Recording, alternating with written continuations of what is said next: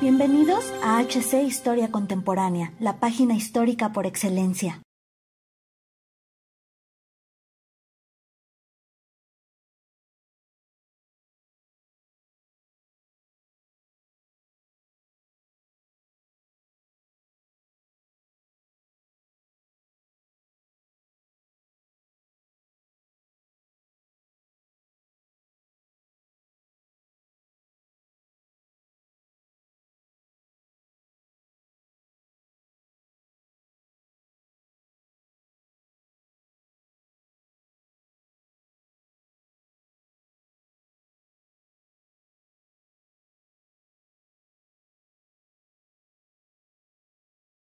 En las postrimerías del reino romano de Occidente, Gala Placidia, la hermana del emperador Honorio, contrajo matrimonio con un oficial godo, quien era jefe importante del ejército romano, Ataulfo.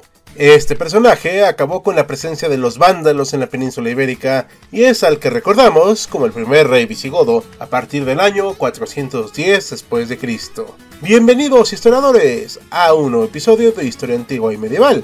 Hoy les contaremos acerca del reino visigodo en Hispania, un tema un tanto olvidado de la historia de la península ibérica. Así que sin más que añadir, comencemos el relato del día de hoy. Los vándalos eran una de las tribus originarias de la parte central de la actual Alemania, que se asentó en el sur de España y estableció un gobierno en el norte de África a inicios del siglo V. Se sabe que los visigodos que ocupaban Hispania querían vengarse de Roma, ya que había saqueado sus pueblos. Ataulfo tomó partido por Roma y los venció, como también lo había hecho con los vándalos que estaban en la península, instaurándose él como rey. Si bien esto le valió tomar el poder, sabemos que fue aceptado a regañadientes por los nobles godos y en el año 415 lo asesinaron en la actual Barcelona. Es importante mencionar que para estos momentos ya los visigodos que se ubicaban en Hispania eran parte integral del Imperio Romano. Este reino inició como una sociedad esclavista según se acostumbraba durante el Imperio Romano. Ya para el siglo VII se fue modificando esta concepción, apareciendo la servidumbre en el concepto feudal europeo que ya casi todos conocemos. Existía durante ese tiempo otra etnia que dominaba la parte noroccidental de la península, los suevos. Ellos eran un pueblo de origen alemán que para el año 57 a.C. dominaban la mitad de la actual Alemania y que en posteriores migraciones se asentaron en la parte de la actual Galicia y el norte de Portugal. Los suevos eran un obstáculo a vencer para tener el dominio de la península, evidentemente.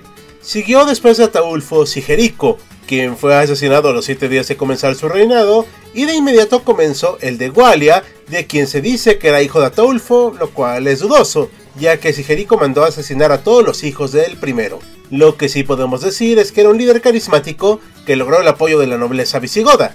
De conformidad con Roma, se le entregó el territorio de Aquitania y estableció su corte en Tolosa. A partir de este rey el año 511, el reino visigodo depende de la corte establecida en este lugar, en el sur de la Galia, en la región de Occitania. Entre los años 415 a 711, podemos hablar de un reino unificado, ¿cierto?, sobre el cual gobernaron 33 reyes y que controlaba prácticamente toda la península. Sus sedes fueron Tolosa en primer lugar y después Toledo. Al rey Gualia lo siguió Teodorico I, quien gobernó el reino de Tolosa hasta el año 451. Era un poco inestable el asunto. Este rey era yerno de Alarico y de alguna manera todavía se sentía parte del Imperio Romano, para estos momentos bajo el mando de Valentiniano III. El rey lo siguió su hijo Turismundo hasta 453 y este fue sucedido por Teodorico II, hijo de Teodorico I, quien gobernó hasta el 466 y le tocó atestiguar el fin del Imperio Romano de Occidente y el gobierno visigodo totalmente independiente. Por asesinato, Eurico sucede en el reino a su hermano, gobernando hasta el año 484. En su gobierno se afianza la prohibición de matrimonios con los hispanorromanos, que componían la mayor población de la península, y la segregación de estos a ocupar puestos y posiciones de cualquier nivel. Su mayor contribución fue dotar a su reino de una base jurídica clara, el Código de Eurico, con las principales leyes que rigieron su territorio.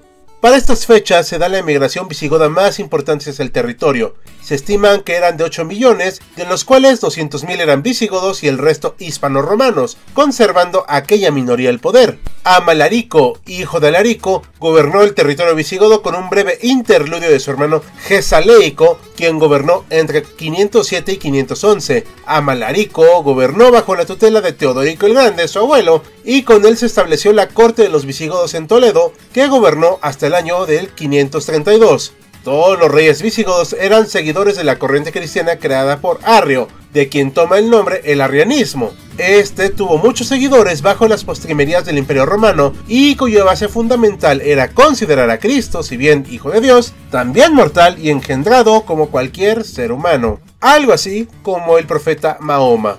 Los arrianos postulaban que Dios Padre y Dios Hijo no habían coexistido desde siempre. El clero católico, con razón, lo consideró herético desde el primer concilio de Nicea en 325, ratificando la condición de herejía en el concilio de Constantinopla en 381. En 586 ascendió al trono Recaredo I, 17º rey visigodo, quien se desposó por primera vez en la historia de estos reyes con una dama hispano-romana. Este rey estuvo muy influido por las amonestaciones de San Leandro, obispo de Sevilla, y se convirtió al catolicismo, abriendo la difusión para esta religión, llevando a cabo el tercer concilio de Toledo, y que a partir de este reinado quedó como el dominante. Sostuvo una guerra con los francos, de la cual resultó victorioso y afirmó la independencia de su reino. Lo sucedió en el trono su hijo de 9 años, Leuva II, quien a los 2 años de reinar fue asesinado por Huiterico, oficial de Recaredo. Este solo reinó 7 años, durante los cuales trató de restaurar el arrianismo sin éxito. Se enemistó con nobles visigodos, ya que llevó a cabo un gobierno despótico y cruel, por lo cual también fue asesinado en el año 610. Como podemos ver, el asesinato era una manera común de resolver las decisiones sobre la continuidad de los reyes, por tanto, este reino no era como tal una monarquía hereditaria. A partir del año 612 y hasta el término del reino de Toledo, se sucedieron enfrentamientos con el pueblo vasco-navarro y los bizantinos. El rey Sisebuto comenzó a pacificar el territorio triunfando sobre las fuerzas de los vasco-navarros y los bizantinos. Ya el rey Suintila se le puede considerar el que tuvo bajo su cetro a toda la península. A partir del reinado de Cisenando, específicamente durante el cuarto concilio de Toledo, se estableció el marco jurídico llamado el fuero juzgo, que era la recopilación de normas bajo las cuales se impartía la justicia. Dicho marco se fue mejorando hasta el reinado de Égica, manteniéndose vigente durante la Reconquista. El fin de este reino se dio en el año 711 a consecuencia de las invasiones bereberes y sirias sobre la península. El Islam, que apareció en la primera veintena del siglo VII en la península arábiga, se propagó de manera vertiginosa por toda la cuenca oriental del Mediterráneo y el norte de África, creando el Califato de Damasco. Este era enorme, ya que cubría prácticamente toda la ribera medio oriental y norafricana del Mediterráneo. Califa es un nombramiento que podemos equiparar con el de emperador. Bajo el liderazgo de este gobierno, se conquistó la zona magrebí en el norte de África, a excepción del territorio de Ceuta, bajo el dominio del Imperio Bizantino. En el año 701 comenzó a reinar Huitiza, penúltimo rey de la corte de Toledo, quien no tuvo un gobierno muy elogiable. Autorizó la poligamia, le tenía pavor al pueblo y lo desarmó, en general convirtiendo las armas en simples instrumentos de labranza. No fue muy querido y terminó desterrado, falleciendo en el año 709. Para sucederlo fue elegido por los nobles Rodrigo, quien sufrió todas las presiones por parte de los hijos de Huitiza, y el obispo Opas, quien era pariente de estos, quienes no estaban conformes con el hecho de quitarle sus derechos al trono. Aquí entramos al terreno de la fábula, porque se dice que trató de abusar de Florinda, hija del conde don Julián, quien, y esto no está comprobado, era gobernador bizantino de Ceuta, habiendo mandado a su hija a la corte de Rodrigo como dama de la corte, como era la costumbre, la cual sufrió dicha afrenta, y para vengarse se puso en contacto con el califa de Damasco, Af al-Walid, abriéndole los ojos al respecto de lo fácil que sería adueñarse de la península ibérica. Entre los años 710 y 12 se organizó la invasión a la actual España con la complicidad de los familiares de Huitiza, y para ello el gobernador norteafricano Musa ben Nusayr ordenó una primera oleada de tribus bereberes al mando de Tarif ben Meluk, jefe bereber que se encaminó a cruzar el estrecho y a realizar actos de pillaje con unos 400 guerreros y con resultados prometedores. Tariq ibn Sayyad, esclavo liberto que se convirtió en un formidable líder guerrero, era gobernador de Tánger bajo las órdenes de Musa ben Nusayr, y a aquel le fue encomendada la invasión de la península con instrucciones limitadas a establecer una cabeza de playa en el lado ibérico. La realidad fue que en un par de meses, con propia sorpresa, había derrotado a las principales fuerzas del rey Rodrigo, llegando a tomar la plaza de Toledo. Tan pasó la historia que la actual ciudad de Gibraltar debe su nombre a este personaje. Gibraltar significa Yegel al-Tariq, que se traduce como el monte de Traik. Rodrigo murió sin saberse a ciencia cierta cómo y dónde.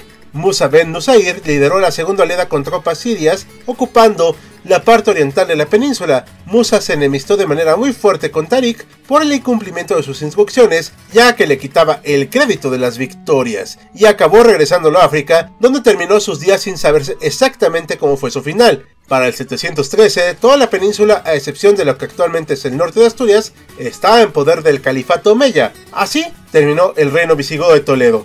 El proceso de reconquista, aunque fue iniciado por sobrevivientes visigodos, ya dará lugar a otra etapa histórica que propició la formación de España, con todo su mestizaje fenicio, griego, celta, vándalo, suevo, judío, romano y árabe, varios siglos después, pero esta es otra historia. ¿Y cuál es su opinión acerca de este reino, historiadores? Leeremos sus comentarios.